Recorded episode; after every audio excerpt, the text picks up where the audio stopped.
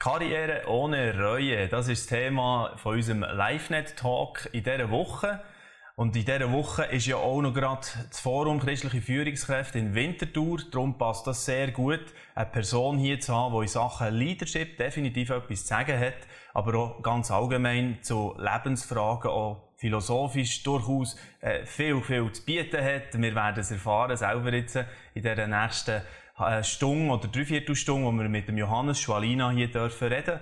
Johannes Schwalina freut mich sehr, endlich auch äh, dich persönlich kennenzulernen, weil äh, wir haben die Bücher von Johannes Schwalina sehr, sehr prägt, schon in jungen Jahren, mit gut 20, habe ich das Buch entdeckt. Mhm. Wenn ich noch mal anfangen könnte, wo er hat Menschen erzählen wie sie ähm, aufs Leben zurückschauen und, und so wie ähm, ein Bestandes Aufnahme nochmal machen, was ist gut gewesen, was würde ich heute anders machen. Sehr viel Weisheit dort hier drin. Und sag doch du selber schnell ein paar Worte zu deinem Weg, Johannes. Du bist jetzt seit den 70er Jahren schon in der Schweiz, aber äh, dass wir ein bisschen wissen, was hast du so für Stationen gehabt? Also ich bin durch eine fast äh, spontane Entscheidung in die Schweiz gekommen. Ich hatte in Israel studiert, an der Universität in Jerusalem, Archäologie und als der Yom Kippur-Krieg ausgebrochen war, äh, musste ich das Land verlassen, weil zwei Monate die Uni zumachte. Und da habe ich zufälligerweise in äh, Basel einen Studienplatzangebot gehabt und so bin ich sozusagen in die Schweiz gekommen. Das war 1973, dann äh, die nächsten Jahre Theologiestudium, später immer mit einem sehr missionarischen Akzent. Ähm, habe ich 13 Jahre äh, als Geistlicher, als Pfarrer gearbeitet, wohnte im, in der also in der Elisabethenkirche und äh, wir haben extrem viel schöne Dinge erlebt ähm, äh, in der Jugendarbeit, Erweckungen und Aufbrüche und das hat meine Zeit geprägt. Und eines Tages habe ich gemerkt, dass ich in dem Kontext Kirche und in diesem Sinne, äh, dass ich mich da neu justieren müsste. Und bin dann zu einem ähm, Coach gegangen, um ihn zu bitten, mir meinen Weg noch etwas transparenter zu machen als Mediator. Und so habe ich dann schließlich 1993 mein eigenes kleines Unternehmen gegründet, Schwalina Consulting AG. Äh, äh, und vorher hieß es Gesellschaft zur Beratung von Führungskräften in schwierigen Phasen. Also seitdem bin ich als Unternehmensberater unterwegs. Ja. Wunderbar. Und als Autor eben auch immer wieder dran, Bücher zu schreiben zu diesen Themen, mhm. weil ich kann eigentlich, sagen wir, äh, das Christliche, das von der Substanz her auch dienen in der mhm. Wirtschaft, in allen Lebensbereichen, mhm. Versöhnung, Vergebung, was, was ja. hat das für eine Kraft?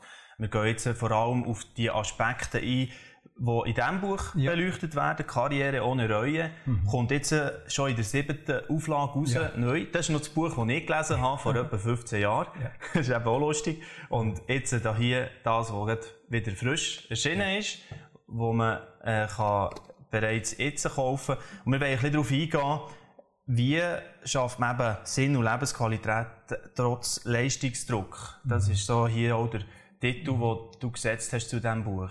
Ja. Kannst du mal in ein paar Züge zuerst sagen, was, was ist äh, so deine Absicht, die, die, wo, wo du hast verfolgt mit diesem Buch? Also von Anfang an bin ich ja in diese Unternehmensberatung anders reingestiegen als Leute, die so einen stark betriebswirtschaftlichen Hintergrund haben. Das habe ich manchmal als Nachteil empfunden, aber auch wiederum als Vorteil, weil ich eine andere Art äh, habe, die Wirklichkeit zu betrachten. Und mir lag es immer auf dem Herzen, wenn wir beruflich Karriere machen wollen, dass wir unbedingt den langfristigen Aspekt im Auge haben. Äh, der ehemalige Vorstand Herrhausen von der Deutschen Bank sagte einmal den Satz, die meiste Zeit geht dadurch verloren, dass man nicht zu Ende denkt. Und ich bin vielen Situationen immer wieder begegnet, wo Leute schnell nach oben gegangen sind und wieder ganz schnell nach unten. Oder wenn sie auch Erfolg hatten, dass dieser Erfolg sie nicht glücklich machte, das habe ich schon in frühen Jahren beobachtet. Also das ist, wir haben ja immer ein Ziel. Reichtum muss vermehrt werden und die Macht muss vermehrt werden. So nach dem Motto, wenn du mehr, je mehr Macht du hast, je mehr Geld du hast, desto glücklicher bist du. dann habe ich gemerkt, das stimmt ja nicht. Diese, dieses Statement ist falsch. Ich habe Menschen erlebt, die im wirtschaftlichen Aspekt erfolglos waren und die aber viel glücklicher waren. Da habe ich gemerkt, Erfolg ist eigentlich Wohlergehen, tiefes Wohlergehen. Äh, und ein Mensch, der Wohlergehen hat, der ist erfolgreich. Das ist meine Definition. Mhm. Und von daher mische ich die Karten anders und auch in meiner Beratung konfiguriere ich mich so, dass ich mir sage, was kann ich tun, um diesen Menschen langfristig zum Wohlergehen zu verhelfen. Mhm. Und in dem Sinne sind für eine fröhliche und gute Karriere ist es unbedingt wichtig, dass wir einen langfristigen Aspekt entwickeln und der muss uns auch leiten in den Situationen des Alltags, ob das Krisensituation oder ob das schnelle Erfolg ist. Wir müssen die Langfristigkeit vor Augen haben. Und ähm, mhm. Das ist so, viele wollen ganz schnell irgendein Ziel erreichen. Ähm, sie rasen dorthin, aber sie wissen gar nicht, was ihr Ziel ist und wie sie das definieren. Und ja. ähm, es ist ganz wichtig, dass ein Mensch für eine langfristige Karriere, gerade in einer heutigen Zeit, über stabile Werte äh, verfügt, nicht nur theoretisch, sondern diese Werte muss er selber verkörpern. Und je mehr er sich nach diesen Werten, die er selber darstellt, richtet, desto langfristiger ist seine Karriere. Mhm. Ja. Und spannend ist da hier ein Müsterli, das ich vielleicht mhm. kurz ein bisschen daraus vorlesen aus dem Buch, wo mir äh, eben sehr auch eindrücklich dünkt. Das ist gesehen, da erzählst von einem Konzernchef in einem renommierten Hotel in Berlin, den du getroffen hast. Und nachher hast du ihm die Frage gestellt über seine Kindheit, seine Pläne, Träume, die er als Bub hatte und wie viel das er können verwirklichen dabei. Und es ist ein bisschen wieder die Frage, was, was mhm. ist daraus geworden aus deinem Leben? Und das brachte ihn offenbar in ein Nachdenken, das Schmerz über unerfüllte Träume und Enttäuschungen zutage brachte. Plötzlich fing dieser Mann mitten in der Hotelhalle an zu schluchzen. Es dauerte vielleicht eine Viertelstunde an. Und die Leute haben natürlich das äh, beobachtet und mhm. sie stumm gesehen. Und mhm. wie erstaunt bist du noch, wenn du das antriffst, nach so manchem Jahr, wo die Menschen beratest, die eben an der Spitze sich aufhalten? Also, jeder hat ja so seine harte Haut und möchte nicht, dass man in seine Seele reinschaut. Aber ich erlebe immer wieder, das sind aber Geschenke, das kann man nicht organisieren, in einer guten Atmosphäre Momente, wo der Einzelne plötzlich erschüttert ist oder berührt ist. Und das sind oft Wendepunkte, die man nicht konstruieren kann als Unternehmensberater, aber wo man eine Atmosphäre schafft, dass das passiert. Und interessanterweise Menschen wie bei diesem Mann im Hotel in Berlin, das ist noch wie heute vor meinen Augen, die einen solchen Moment bekommen, haben eine riesige Chance, sich zu verändern. Und große weltgeschichtliche Ereignisse sind meistens durch Menschen gemacht worden oder entstanden, die in ihrem Leben solche Berührung äh, erlebt haben. Ich habe gestern mich wegen eines neuen Buches mit diesem Camp David-Prozess auseinandergesetzt, wo der Jimmy Carter, der ägyptische Präsident und der israelische Präsident Begin zusammen waren. Und dieser Gipfel war ja gescheitert. Und am Abend, bevor man dieses Scheitern bekannt geben wollte, äh, ging, der, äh, ging der Carter mit einem Foto durch, äh, zum, zum, äh, zum ägyptischen Präsidenten und zum israelischen Präsidenten. Und dann überreicht er ihm dieses Foto der drei Präsidenten und sagt zu ihm, wissen Sie, Herr Begin, im Augenblick schaffen wir die Zukunft unserer Enkelkinder. Und dieser Satz hat bei Begin eine solche Erschütterung hervorgerufen, dass innerhalb von ganz kurzer Zeit eine ganz starke Versöhnlichkeit entstanden ist und am nächsten Tag der Erfolg dieses Gipfels äh, weitergegeben werden konnte. Ich war vor zwei Jahren bei äh, de Klerk in Südafrika, der ja mit Mandela diesen Friedensprozess äh, gemacht hat und habe ihn auch gefragt, was hat ihn bewogen, dass er ein Präsidentenamt aufgibt und ein neues Ziel hat. Das Ziel ist, dass er nicht mehr Präsident sein will, sondern um der Gerechtigkeit willen den Mandela da einsetzt. Und auch er hat von dieser plötzlichen Berührung gesprochen. Mhm. Also es braucht solche Wendezeiten in unserem Leben. Und da könnte ich eine ganze Stunde drüber mhm. erzählen, dass ich vielen Führungskräften begegnet bin, die in ihrem Leben einen solchen Punkt erlebt haben. Ja. Also wir sollten Krise begrüßen als Möglichkeiten wirklich für, für äh, etwas zu verändern, uns bewusst werden, was ist denn, was drauf genau. abkommt. So. Ja. Ja. ja. Auch gerade in den letzten Wochen bin ich ständig mit Leuten konfrontiert worden, die immer gut gelebt haben, sehr stolz waren und plötzlich Arbeitslosigkeit, Scheidung, Krankheit, und die sind dann sofort äh, selbstmordgefährdet. Ich behandle im Moment fünf, sechs solcher Fälle. Und deswegen bin ich von Anfang an von meiner Karriere beseelt gewesen. Ich möchte langfristige Aspekte mitteilen, wirkliche Geheimnisse und Geschenke, die unser Wohlergehen langfristig bewahren. Und das ist mein Ziel in der Unternehmensberatung, diese Botschaft weiterzugeben. Mhm. Und das waren 25, 30 tolle Jahre. Mhm. Ja.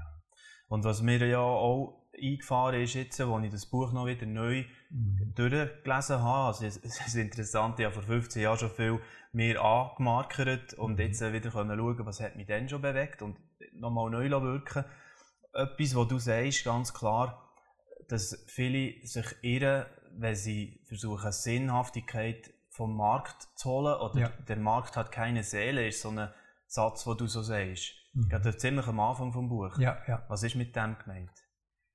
Ähm, da kommt der ein oder andere und sagt, verbittert. Viele sind ja dann verbittert, wenn irgendwas passiert.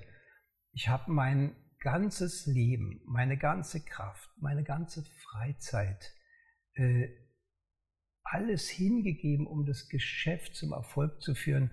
Und jetzt werde ich von einem Tag zum anderen freigesetzt. Und ich sagte immer, wie blöd könnt ihr sein? Es ist doch wahnsinnig, der Markt hat keine Seele. Ihr könnt doch nicht eure Seele etwas oder jemandem verschreiben, der keine Seele habt. Im Grunde genommen seid ihr selber schuld an dem Dilemma, dass ihr euch zu viel investiert habt.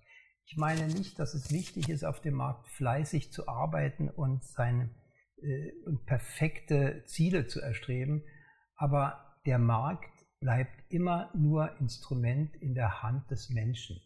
Der Mensch ist das Wichtigste und sobald der Markt mehr wird als ein Instrument, äh, dann haben wir ihm zu viel gegeben. Und manche neoliberalen Äußerungen wie der Markt äh, fordert und du musst heute, damit du morgen ähm, diese, diese, diese Sätze des totalitären Anspruches, die sind zu beobachten und die sind gefährlich und von denen müssen wir uns trennen.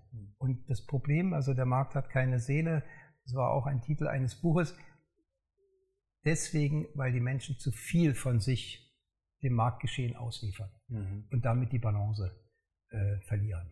Ja. Mhm. Und dann äh, bringst du dann auch so Begriffe ins Spiel, die heute für uns ganz äh, gang und gäbe sind, wie wir haben die Human Resources Abteilung, oder, wo ja. schon in sich, das ist einfach menschliche Ressourcen, du tust das dann eigentlich auch ein bisschen entlarven, ja, was das ja. eigentlich heisst, oder? Ja. Von was das mit Menschenmaterial, ja, genau. Menschenmaterial, ja. Mhm. Ähm, und gerade Unternehmen, die sehr stark immer sagen, der Mensch ist im Mittelpunkt, da merke ich oft, dass sie den Menschen wirklich nur als, als Mittel gebrauchen und da liegt auch etwas Menschenverachtendes drin. Mhm. Ich hatte vorher in einer Unternehmensberatung, also eine sehr exklusive Unternehmensberatung in Deutschland als Partner gearbeitet. Und da ging es den ganzen Tag um die Selektion von Menschen. Ja. Da haben wir solche Stapel gehabt äh, mit äh, Bewerbungen. Dann ging es immer, können wir gebrauchen, können wir nicht gebrauchen, ist geeignet, ist ungeeignet, in den Schredder. Ja. Hat sich manchmal fast vorgekommen wie in Auschwitz auf der Selektionsrampe. Ja oder so ein lächerliches, ach gucken Sie mal den, den können wir nicht mal für den äh, Aushilfsdienst des deutschen Paketdienstes zu Weihnachten gebrauchen. Also weg in den Schredder. Diese, diese Menschenverachtung, das ist etwas sehr ähm, Verbreitetes. Und ähm, Unternehmensberatung hat nur Erfolg, egal wie hoch der Mensch ist, wenn wir uns vor jeder Beratung gewiss machen, dieser Mensch ist ein wertgeschätzter Mensch. Ich habe ihm mit nichts anderem als mit Wertschätzung zu begegnen. Mhm. Ja. Und eigentlich ist vieles, wo nachher äh, Auswirkungen sind, die wir heute beobachten. Also Depressionen, Burnouts, viel Ängste, mhm. Verunsicherung und so weiter. Ich habe gelesen im Buch, stimmt das heute immer noch in der neuen Auflage, ist das auch noch so drin, dass wir die Schweiz das Land ist, wo wahrscheinlich eines von den meisten, also wir, wir brauchen so viel Antidepressiva wie kaum ein anderes Land. Und Psychopharmaka die äh, sind gefragt wie verrückt. Du redest sogar von einer süchtigen Gesellschaft in einem gewissen Bereich. Ja. Also ich würde sagen, das ist genauso heute wie, wie gestern. Ja. Und es zeigt uns, dass die Botschaft, die der Mensch sucht, in der Antwort, die der Markt gibt, diese Fragen werden nicht beantwortet. Und ähm, deswegen bin ich auch so zutiefst überzeugt, von der Botschaft des Evangeliums. Man hat manchmal gesagt, als ich als Unternehmensberater angefangen habe, irgendwann wirst du den Glauben aufhängen. Äh, das stimmt nicht überein und die Wirklichkeiten blenden sich auseinander. Ich kann heute nach 25, 30 Jahren sagen, es ist genau umgekehrt. Die Menschen suchen nach Bleibenden, sie suchen nach Antworten, sie suchen nach etwas, was sie wirklich langfristig glücklich macht und der Markt bietet ihnen äh, das nicht an und macht sie mit den Landkarten, die er ihnen gibt, äh, nicht glücklich. Ich erinnere mich immer wieder an einen, das hat mich damals als Jugendlicher sehr beeindruckt, als ich diesen, damals gab es dieses Buch von Schumacher, Small is Beautiful. Und da schreibt er von einem Erlebnis, dass er in Leningrad vor einer Kirche steht, damals noch unter der Sowjetunion, äh, und fragt die Reiseführerin, was, wo die Kirche jetzt in dieser Stadtplan eingezeichnet ist. Und dann sagt sie, wir sind Kommunisten und wir haben keine Kirchen in unseren Stadtplänen eingezeichnet. Und dann sagte es ihm das erste Mal aufgefallen, dass wir Pläne vom Leben in die Hand bekommen, wo nicht im geringsten das steht, was uns von größter Bedeutung ist. Und die Menschen suchen nach Bleibenden. Sie suchen nach Zielen, die nicht nach der Pensionierung äh, weggehen. Sie suchen nach Erfüllung. Ähm, sie suchen auch nach Wertschätzung. Mhm. Und das Problem liegt darin, dass man ihnen falsche Karten vom Leben gibt, auf denen nicht im geringsten das steht, was ihnen von größter Bedeutung ist. Und ich versuche dort anzusetzen. Ja. Und ich merke, wenn diese Fragen angesprochen werden, wenn sie ähm, besprochen werden, dass wir oft einen riesen Durchbruch erleben und Menschen wieder in Frieden, aber auch in der Kraft ihren Beruf weiterführen können. Mhm. Ja. Mhm. Und äh, die fragen sich, woher komme ich? Wer liebt mich? Wohin geht mein Weg? Wohin geht mein Weg, wenn meine berufliche Karriere zu Ende ist? Ich hatte in dem gleichen äh, Büro damals zur gleichen Zeit einen Menschen in meinem Büro empfangen, der war Geschäftsführer eines großen Holzunternehmens und kam in unser Büro in, in, in Frankfurt und äh, sagt, was er wollte. Er hat doch alles, sagt er ich möchte Vorstandsvorsitzender eines DAX-dotierten Konzernes werden. Habe ich ihm gesagt, wissen Sie, ich kenne einige Leute, die diese oberste Sprosse erreicht haben. Ähm, das war ein bisschen ironisch, er sagt er, und die haben mir etwas erzählt. Wissen Sie, was da auf der allerobersten Sprosse steht? Da ist ein kleines Schild angebracht und da steht drauf, hier Ende der Leiter. Und dann war plötzlich Schweigen im Raum und dann ist er weggegangen. Ich habe meiner Sekretärin damals gesagt, der kommt nie wieder zurück. Und vier Wochen später ruft er mich an und sagt, ich bin von Ihnen gerade in Urlaub gefahren nach Sardinien, komme zurück. Mein Unternehmen sagt mir, wir brauchen Sie nicht mehr, weil wir äh, den ursprünglichen Plan mit Ihnen, uns in eine AG zu verwandeln, nicht mehr verwirklichen wollen, sondern privat bleiben wollen. Sie können jetzt Ihre Koffer packen, wir schicken noch jemanden äh, mit in Ihr Büro, damit Sie auch nicht die Software kopieren. Dann ist er am Abend um halb sieben nach Hause gekommen. Seine Frau hat einen Schock gehabt, weil er nie so früh nach Hause gekommen ist. Sein Sohn wurde plötzlich schwer krank, hat ein kleiner Junge, hat Krebs bekommen. Und innerhalb von 24 Stunden ist das Fundament zusammengefallen. Dann hat er mich angerufen, mich zum Abendessen eingeladen, ich sollte doch mal kommen. Da kamen wir in ein tiefes Gespräch. Dann habe ich ihm gesagt, schauen Sie, diese Krise, durch die wir jetzt gehen, könnte eine Riesenchance sein, dass Sie Ihre Wertebasis überprüfen. Im Gegensatz zu vorher. Denn Sie sehen, das Haus, was Sie aufgebaut haben, scheinbar so sicher, ist innerhalb von 24 Stunden zusammengefallen. Und dieser Mann ging dann durch eine schwere Zeit, aber hat es geschafft. durch eine Katharsis und hat es geschafft und ist dann später eines großen deutschen bekannten Unternehmens tatsächlich Vorstandsvorsitzender geworden. Ja. Aber mit einer anderen Haltung. Aber mit einer anderen Haltung, ja, ja genau. Und wenn ich jetzt äh, auch die Führungskräfte gezielt auch mit unserem Talk heute ansprechen, Johannes mhm. Schualina, mhm. wie kann ich denn als Chef auch äh, Sinn vermitteln in einem Unternehmen oder meinen Mitarbeiterinnen und Mitarbeitern? Mhm. Ähm, ich muss mal wegkommen von meinen Konzepten, die ja meistens sehr betriebswirtschaftlich, ökonomisch konzentriert sind und die einfach eine Brandweite Breite von Fragen ausfiltern. Ja. Also wie heute vergleichbar zum Beispiel SAP. SAP ist überall. Du kannst mit SAP HR, Finanzen und so weiter, du kannst mit diesem Modul eine ganze Firma äh, führen. Und du merkst gar nicht, wie du ganz wesentliche Fragen ausklammerst, die die Menschen haben. Man kann ein Unternehmen so führen. Und mein, es ist für mich wichtig, dass wir einfach mal unsere Konzepte, die wir haben, mal in Frage stellen. Und das ist ja auch die Herausforderung der heutigen Zeit. Wir sehen gerade, was passiert denn jetzt in dieser Zeit des Wandels. Wir sehen, dass gewisse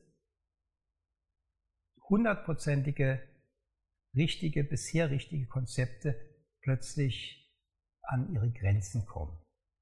Äh, wir sind tief im Ingenieurdenken und wir können die Komplexität, die im Moment auf uns zukommt, nicht verkraften oder damit nicht mehr ähm, darüber Herr werden. Und das verunsichert viele Leute. Und wir brauchen einen Mentalitätswechsel.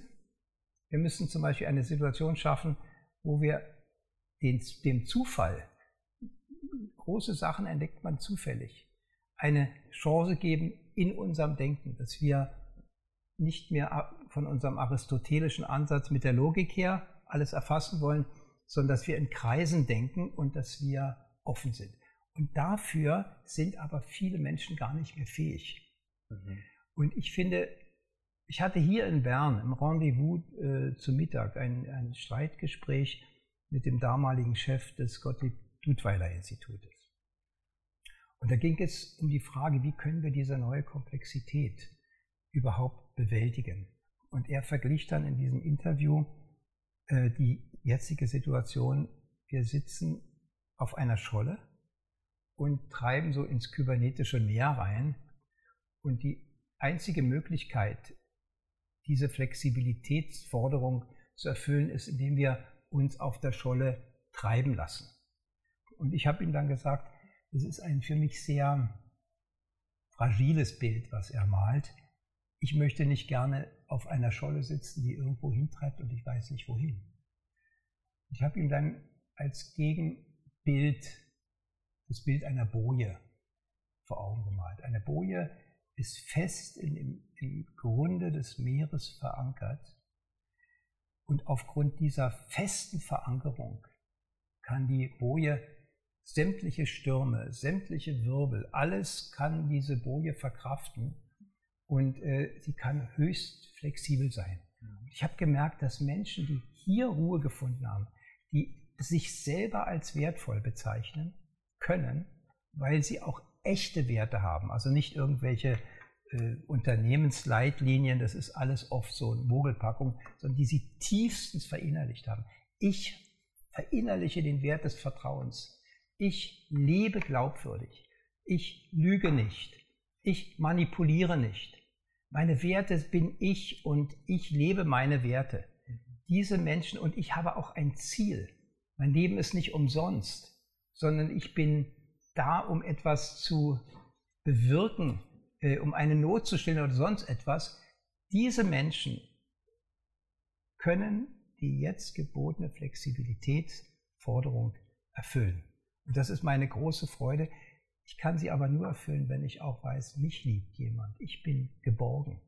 Ich äh, glaube nicht an meine Fantasie oder ich glaube nicht an meinen Guru, sondern ich glaube an jemanden, der mir übergeordnet ist, der mir dieses Gefühl geben kann, es lohnt sich, diese Werte anzunehmen und es lohnt sich, nach diesen Werten zu leben und ich bin es. Mhm. Ja. Also das äh, lässt mich gerade dort anknüpfen, Johannes, bei dem Gleichnis, das du auch so ein bisschen aus, mhm. rausstellst oder, oder auch ja. äh, ganz klar äh, sagst, das mhm. hat eine Kraft, mhm. äh, natürlich neben vielen anderen auch, aber du tust das Gleichnis vom verlorenen Sohn mhm. sehr stark auch äh, mhm. erläutern und erklären, was da hier drin steckt. Mhm. Vielleicht passt das dort hier dazu ja, auch, oder? Ja. Gerne. Also ich denke, wir müssen uns vor Augen halten, die Welt, in der wir leben, in der wir arbeiten, ist nach biblischer Interpretation die Welt der Knechtschaft. Wir können die Knechte sehr gut versorgen, wir können sie sehr gerne haben, wir können sie fördern, wir können ihnen äh, ein extra Gehalt schicken, aber sie bleiben immer in der Knechtschaft. Ähm, was unterscheidet die Sohnschaft zur Knechtschaft? Der Sohn arbeitet die gleiche Arbeit wie die Knechte im Garten des Vaters. Aber er hat einen ganz unterschiedlichen Stand. Er ist der Besitzer und er ist der Sohn. Das heißt, er darf angstfrei arbeiten. Und sobald du wechselst in die Rolle des Knechtes, bist du in einem Lohnsystem drin und du wirst auch belohnt, solange du Kraft hast und arbeiten kannst. Aber irgendwann geht die Kraft weg. Irgendwann als Knecht landet immer jemand irgendwann bei den Schweinen. Und ich vergleiche diese Sohnschaft so, wenn sie eine gute Kindheit haben und wenn sie tolle Eltern haben, dann haben sie bis zum fünften Lebensjahr so eine Situation, egal wer du bist, egal wie groß oder wie klein du bist, später arbeitslos oder Chef eines großen Unternehmens, ob du schön aussiehst oder nicht schön aus, du bist hundertprozentig geborgen, du bist hundertprozentig geliebt, du bist hundertprozentig angenommen. Und das Kind hat in den ersten fünf Jahren eine riesen Kreativität, aber aufgrund, wenn es gesund ist, dieser Voraussetzungen. Und dann kommen wir mit dem, mit dem ersten Schuljahr sozusagen in die knechtische Welt rein, wo wir wo es dann heißt, die Kinder sind lieb, wenn sie fleißig ihre Schularbeiten machen. Und wenn die Kinder fleißig sind, kommt zu ihnen das Christkind. Das heißt, wir sind von dem Zeitpunkt her auf Leistung orientiert und müssen unsere Liebe durch Leistung erkaufen. Deswegen auch Arbeitslose, die ja nichts Böses getan haben, haben ein schlechtes Gewissen, dass sie böse Menschen sind, weil sie dem nicht mehr gerecht werden können. Und wenn wir eine Situation, wenn wir uns bewusst sind als Christ im weltlichen Bereich, wir sind innerhalb einer schwierigen Arbeitssituation. Wir haben die Identität des Sohnes. Kann uns nichts passieren. Gott sagt, niemand kann dich aus meiner Hand reißen. Oder er sagt, in der Welt habt ihr Angst, aber seid getrost. Ich habe die Welt überwunden. Wenn wir davon ganz tief überzeugt sind, dass wir keine Angst haben müssen, dann haben wir eine riesige Kreativität. Also für mich ist das auch die einzige Antwort.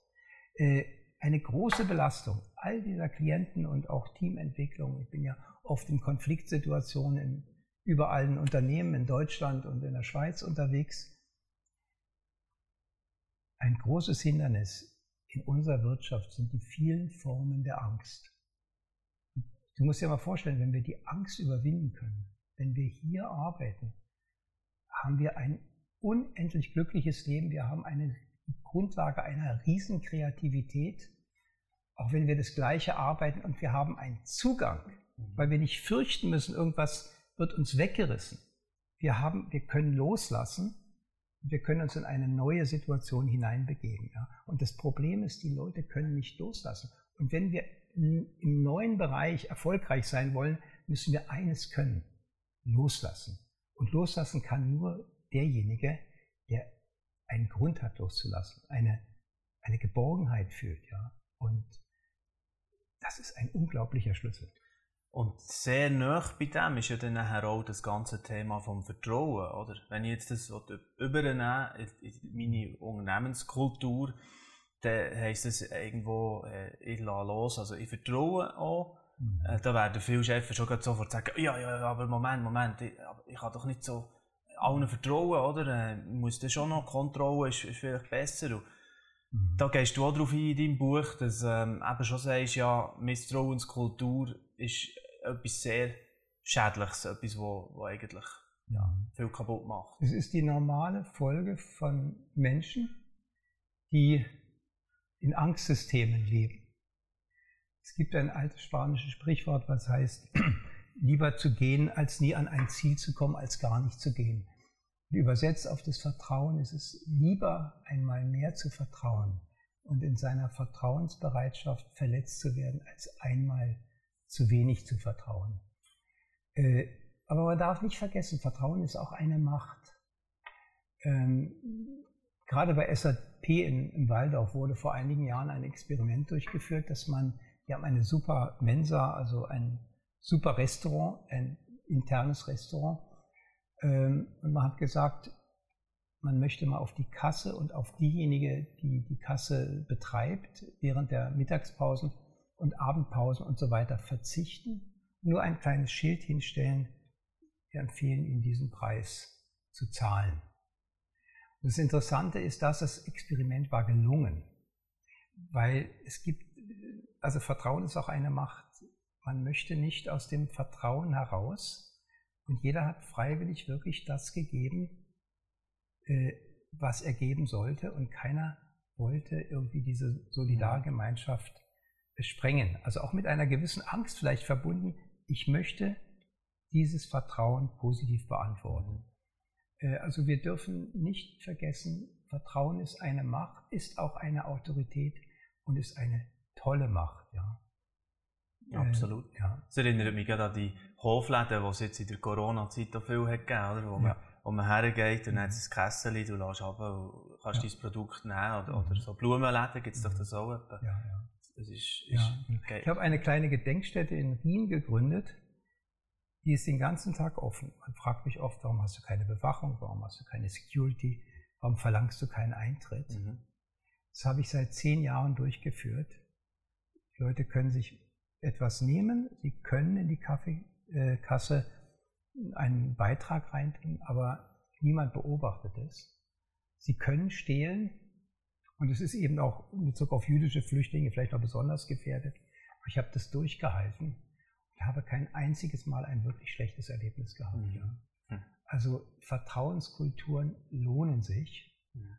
und ich kann nur jedem Mut machen, sich dort äh, weiterzuentwickeln. Ja. Auch Vorschuss geben, das ist ja. etwas, was man nicht kann. Das muss, muss man mal einfach. Genau, Vertrauen ist Vorschuss, ja. Ja, genau. Ja, sehr gut. Genau. Ein paar weitere Eigenschaften, die du auch ausschaffst, schnell in deinem Buch. Und äh, es geht ja um das Thema eben Sinn und Lebensqualität mhm. zu finden, auch trotz dem Druck. Den, den Druck den haben, wir alle irgend, in einem mhm. Sinn. Ähm, da kommen noch so Stichworte wie Zivilcourage oder Demut, so Nächstenliebe. Also, äh, vielleicht können wir dort noch eins, zwei rauspicken, wo, wo du sagst, hey, da, mhm. da möchte ich gerne noch den Führungskräften noch ein bisschen Impuls mit auf den Weg geben.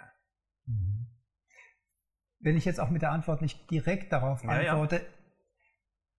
die Basis ist eigentlich, dass die Menschen, die kommen, nicht nur stückweise äh, gesagt bekommen, du willst dorthin und ich sage dir, wie du dorthin kommen willst, kannst, sondern dass sie eine grundsätzliche Neuorientierung und Neuerfassung ihrer Persönlichkeit haben. Und dann kommen solche Werte auch von ganz alleine. Also ich stelle mir das immer so vor, jeder Mensch ist eine unverwechselbare Persönlichkeit. Also du hast deine Stärken und Schwächen und ich in einer anderen Hinsicht. Und es gibt aber auf der Welt viele Bedürfnisse, die gestillt werden müssen und es gibt viele Begabungen, die diese Bedürfnisse stillen könnten. Also du hast neben deinem Job, neben deinen Managementfähigkeiten, neben deinen ganzen anderen Sachen, mit deiner unverwechselbaren Persönlichkeit ist auch eine unverwechselbare Lebensaufgabe verbunden. Die Lebensaufgabe, auch wenn du damit Geld verdienst, aber sie ist in ihrem Wesen altruistisch. Und je mehr du mit deiner unverwechselbarer Persönlichkeit ein Gefühl bekommst für deine Lebensaufgabe, die du zu erfüllen hast, desto mehr Und je intensiver du dich auf diesen Weg begibst, desto unabhängiger wirst du von den Turbulenzen um dich herum, desto mehr steigt auch das Gefühl des Selbstwertes, desto mehr kommst du in die Ruhe und desto mehr kommst du in diese Werte hinein, die du jetzt zum Beispiel mhm. ähm, ähm, andeutest. Also zum Beispiel Demut. Demut ist auch Mut, ist auch eine Art Macht. Und ähm, die meiste Macht hat man, wenn man auf wenn man eine Möglichkeit findet, auf Machtäußerungen äh, zu verzichten.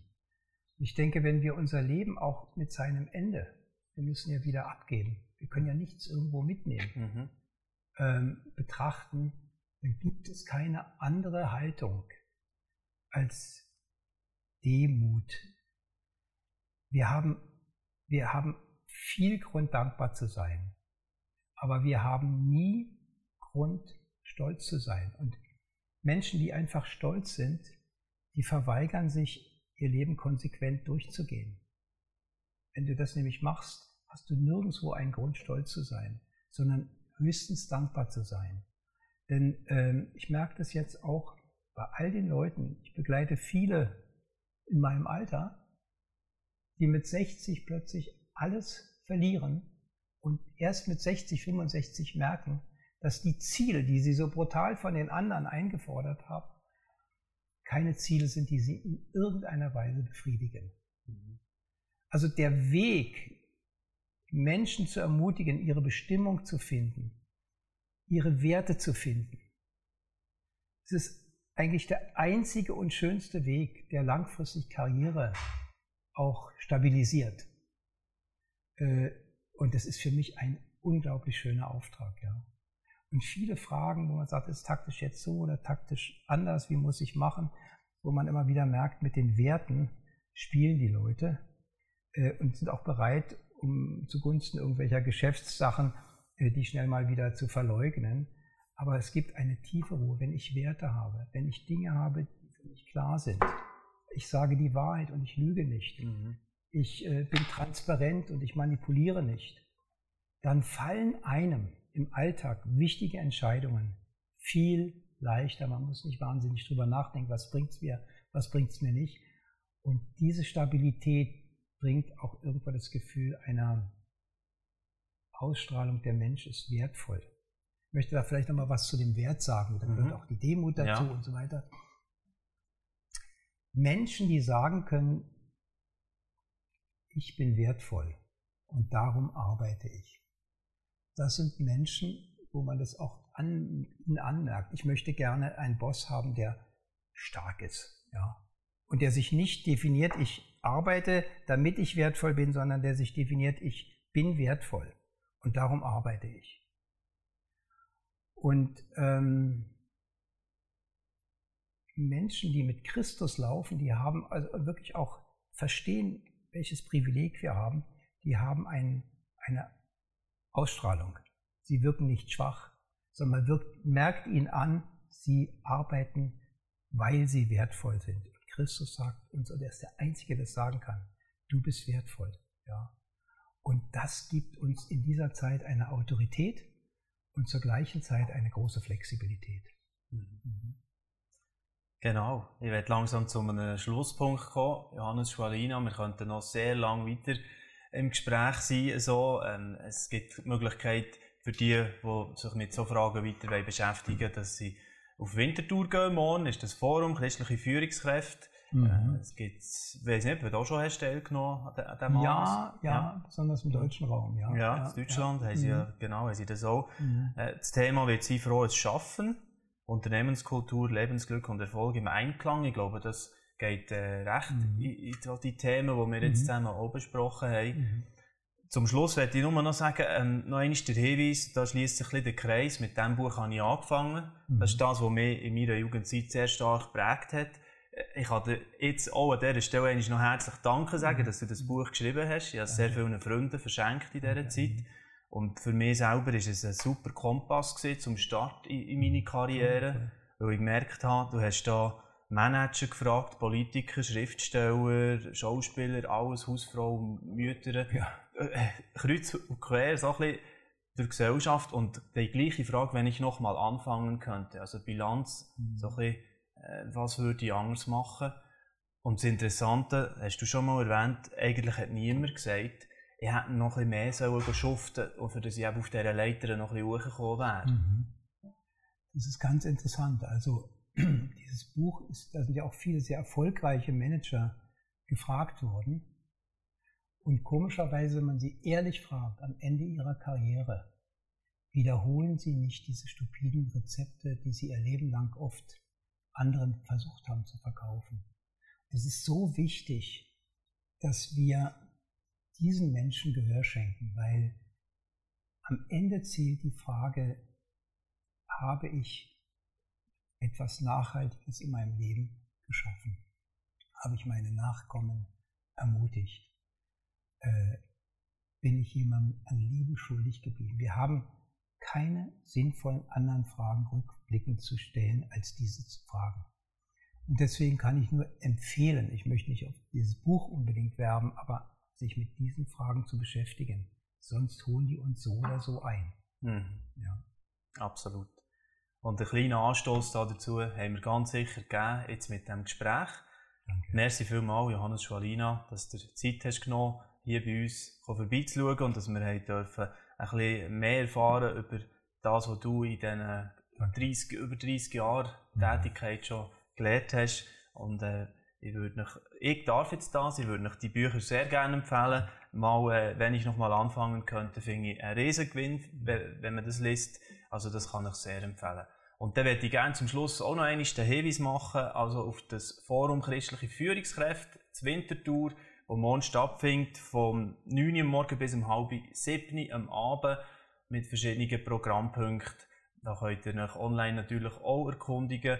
LiveNet ist Partner von diesem Anlass und darum freut es mich, darauf hinzuweisen. Frohes Schaffen ist das Thema, werden diverse Leute, äh, Coaches, aber auch Unternehmerinnen, Unternehmer selber Auskunft geben, wie sie das versuchen zu leben. Und äh, ich glaube, viele hoffen, einige werden sich auch hier noch inspirieren von dem, was, was jetzt Johannes Schwalina weitergegeben hat. Merci vielmals noch einmal fürs Gespräch und äh, euch wünsche ich noch einen schönen Tag. Bis zum nächsten Mal. Ade miteinander.